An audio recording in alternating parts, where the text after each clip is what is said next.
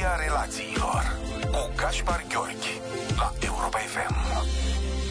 Bună seara și bine v-am regăsit la Psihologia Relațiilor. Fiind februarie, luna iubirii, continuăm seria de emisiuni dedicate relației de cuplu, iar în această ediție vă invit să vorbim despre 10 reguli de bază benefice pentru viața în doi. Oricât de puternice ar fi atracția, pasiunea sau dragostea dintre doi parteneri, de-a lungul timpului cu toții avem nevoie de câteva reguli stabile, în baza cărora să navigăm atunci când valurile învolburate ale existenței umane se abat asupra noastră. Toate lucrurile care merită făcute necesită exercițiu, iar relațiile de cuplu nu fac nicio excepție de la acest principiu. Pentru a putea conduce un autovehicul în siguranță, avem nevoie de un permis și de reguli clare. Pentru a putea să practicăm o profesie, avem nevoie de o diplomă care să ateste cunoștințele noastre și de reguli care să ne ghideze purtarea.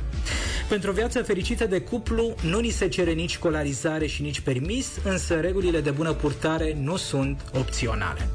Prin urmare, am selectat câteva reguli de aur pe care dacă le urmăm în majoritatea timpului și mai cu seamă în momentele dificile, putem păstra mai ușor siguranța spațiului dintre noi și persoana iubită. În calitate de terapeut de cuplu, în mod constant mă aflu în situația de a le reaminti partenerilor că diferențele merită respectate. Sincer, aceasta e una dintre regulile pe care mi le-am notat și eu în agenda telefonului. Diferențele evidente dintre mine și jumătatea mea de cuplu sunt parte din povestea noastră de iubire.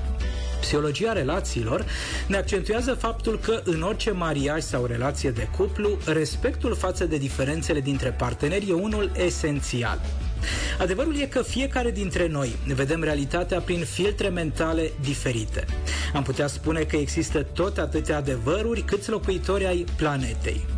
De asemenea, în situații dificile, reacțiile noastre comportamentale pot fi diametral opuse, iar bunăvoința de a accepta acest fapt e fundamentală pentru a depăși cu bine perioada de criză. Respectarea diferențelor nu implică acceptarea abuzului, a comportamentelor înjositoare sau a umilinței.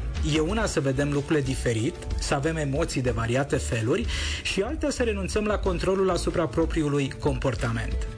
Iubirea necondiționată presupune să facem loc tuturor gândurilor și sentimentelor, selectând însă cu atenție comportamentele și acțiunile pe care le acceptăm. Psihologia relațiilor cu Gaspar Gheorghi la Europa FM. În cărțile specifice psihologiei relațiilor există o regulă matematică bine testată din punct de vedere științific. Pentru ca doi parteneri să poată admite ca o relație fericită, raportul dintre pozitiv și negativ trebuie să fie de 5 la 1.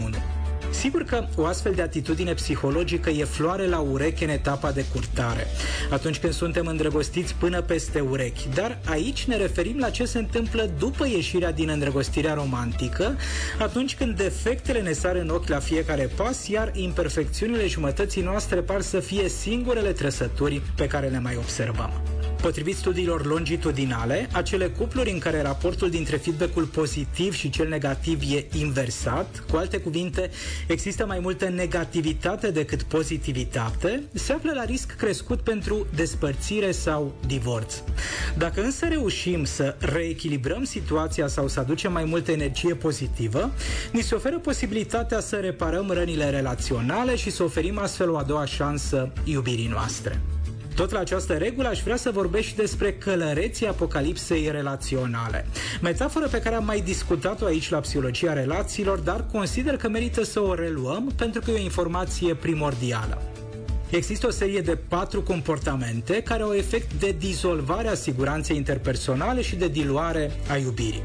Potrivit cercetătorului american Dr. John Gottman de la Laboratorul Iubirii din Seattle, critica, disprețul, defensiva și împietrirea sunt factori destructivi pentru orice relație. Pe scurt, critica apare atunci când nu facem diferența între persoana partenerului și comportamentele negative în care se implică și în timp ajungem să-l cicălim pe acesta la fiecare pas. Disprețul reprezintă o atitudine de superioritate și tendința de a-l corecta în mod constant pe partener, având impresia că noi suntem mai deștepți și mai speciali. Defensiva se referă la negarea punctelor slabe și găsirea de scuze infinite pentru persoana noastră, iar împietrirea la indisponibilitatea emoțională și refuzul în a mai comunica. Dacă e să fim îndeajuns de sinceri, aceste manifestări le putem recunoaște în viața fiecăruia dintre noi. Iar dacă intenționăm să ne protejăm sănătatea relațională și iubirea, regula e următoarea. Să înlocuim critica cu exprimarea clară a nevoilor. Disprețul cu acceptarea faptului că nimeni nu e perfect. Defensiva cu recunoașterea punctelor slabe, iar împietrirea cu îndrăzneala de a purta conversații dificile, chiar și atunci când ne este mai greu. E de reținut că atenția, generozitatea și iubirea pot fi exprimate atât verbal cât și non-verbal. Uneori e nevoie de atât de puțin pentru a-i face pe partenerii noștri să se simtă iubiți, iar vorba bună, fapta pozitivă și inima plină de dragoste sunt parte din această regulă. Psihologia relațiilor cu Gaspar Gheorghi la Europa FM. Pe întreg parcursul anului trecut și cu precădere atunci când împreună cu colegul Teddy Păun ne auzeam la clubul de weekend, am vorbit despre importanța respirației abdominale. Ei bine, și în ceea ce privește starea de siguranță în cuplu, a respira profund, înainte de a vorbi, e o îndeletnicire mai mult decât indicată. La nivelul simțului comun există foarte multe idei despre relații, iar unele dintre ele se bat cap în cap. Cei drept, paradoxurile sunt deseori întâlnite și în lumea psihologiei, de aceea merită dezbătute cu mintea limpede. O astfel de luptă se poartă și între dorința de autenticitate, de a spune tot ce gândim și simțim, și păstrarea spațiului de siguranță dintre noi și partener. A spune tot ce gândești și ce stă pe suflet poate fi o idee bună, însă doar uneori. Dictonul fi autentic și fi tu însuți e un ideal cultural, dar nu e mereu o idee bună. Uneori, în numele autenticității și al sincerității, nu facem altceva decât să inducem durere și suferință în inima partenerului nostru. De aceea, e o regulă inteligentă să ne alegem cu grijă și înțelepciune conținutul vorbelor și tonalitatea cu care ne exprimăm. Atunci când ne simțim copleșiți de emoții, e sănătos să respirăm abdominal, să fim atenți la ce spunem și cum spunem, păstrând în minte faptul că purtăm o conversație cu una dintre cele mai importante persoane din viața noastră. Ține-te de cuvânt fără prea multe excepții. În relația de cuplu se întâmplă adesea să promitem că vom face anumite lucruri și totuși ulterior din vari motive să ne răzgândim. Uitările sau omisiunile de acest gen sunt păcătoase pentru încrederea celuilalt în noi, de aceea când am promis să facem o acțiune, oricât de neînsemnat ar fi, regula e să ne ținem de cuvânt. Lucrurile mărunte contează, iar promisiunile de asemenea.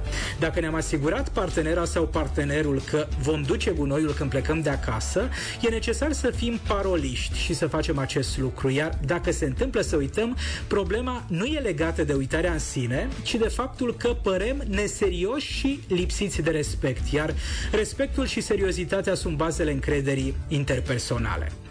Nu încerca să ai mereu dreptate, îmi spunea unul dintre mentorii mei din străinătate când mă plângeam cu privire la cât de complicată poate fi relația de cuplu uneori.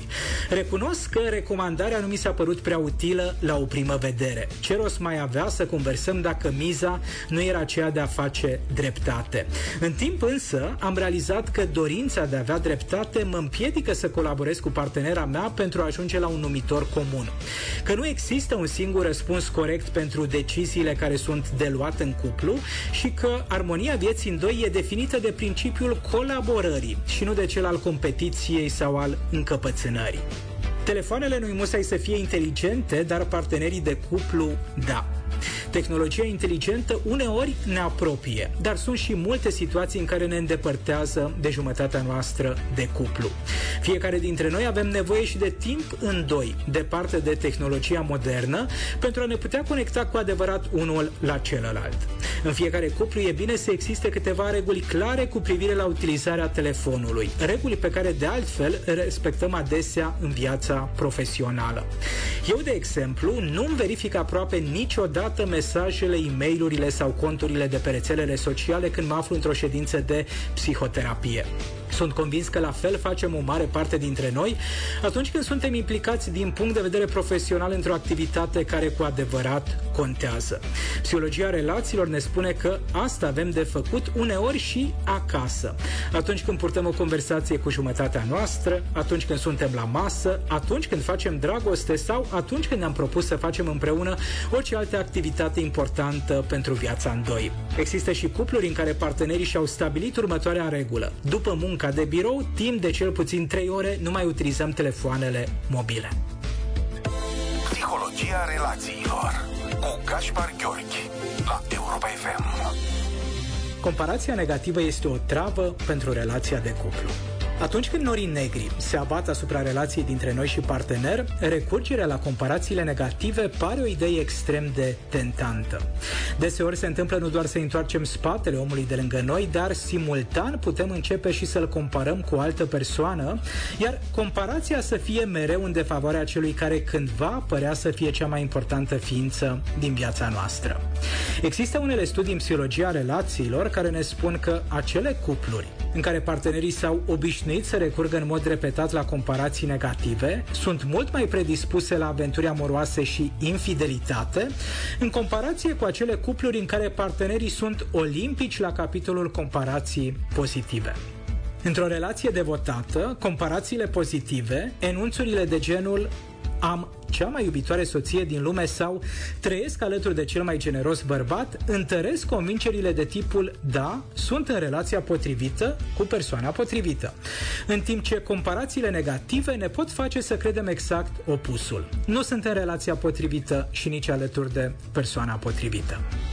Nu lăsa sexul pe ultimul loc în lista de priorități. Experiența din cabinet îmi arată că pentru majoritatea cuplurilor cu copii, viața sexuală a devenit opțională. Responsabilitățile parentale pot fi atât de obositoare încât ajung să supra-solicite partenerii care efectiv uită de rolurile lor de iubit și iubită. În lumea psihoterapiei există și o glumă pe această temă. Sexul duce la nașterea copiilor, iar copiii pot duce la moartea sexului. Sigur că viața sexuală a cuplului nu e dictată de existența copilului, ci mai cu seamă de faptul că, adesea, partenerii așteaptă până când amândoi vor avea chef, ceea ce poate face ca așteptarea să fie foarte lungă. Psihologia relațiilor ne spune că uneori pofta vine mâncând. De aceea partenerii tărăgănează până să inițieze o partidă de sex, dar odată ce au început își amintesc cât de mult le place și cât de mult îi apropie unul de celălalt. Da, uneori, autoîncurajarea pentru a face sex ne poate ajuta să nu ne pierdem de tot libidoul și să avem acces la o serie de hormoni cu efecte benefice asupra sănătății și relațiilor noastre. Nu tolera insulte sau violență oricât de zen ne-am crede, uneori se mai întâmplă să fim inundați de emoțiile negative și să considerăm că orice ni se cuvine. În astfel de momente intrăm în regresie din punct de vedere psihologic și ne purtăm asemenea unor copii impulsivi și lipsiți de autocontrol. Iar dacă acest tipar se repetă în mod constant, după o vreme ușor putem cădea în capcana violenței și a insultelor. Dar e important de știut că jumătatea noastră nu trebuie să tolereze astfel de grozăvii din partea noastră. O astfel de atitudine distruge siguranța interpersonală și poate cauza daunele tale iubirii, de aceea ajută să avem o regulă de genul zero toleranță față de negativitate. Cere iertare de fiecare dată când ai sărit calul. Psihologia relațiilor ne spune că iubirea adevărată nu se bazează pe lipsa de greșeală, ci pe disponibilitatea partenerilor de a repara daunele emoționale create. Exprimarea regretelor și verbalizarea unui iartă-mă, îmi pare tare rău, atunci când scuzele sunt necesare, poate genera magia benefică unei împăcări. De asemenea, jumătatea noastră poate constata că starea sa de bine chiar contează pentru noi și că prețuim conexiunea invizibilă care ne leagă. Desigur că nu e în regulă să ne exprimăm scuzele, iar apoi să nu ajustăm nimic în repertoriul nostru comportamental.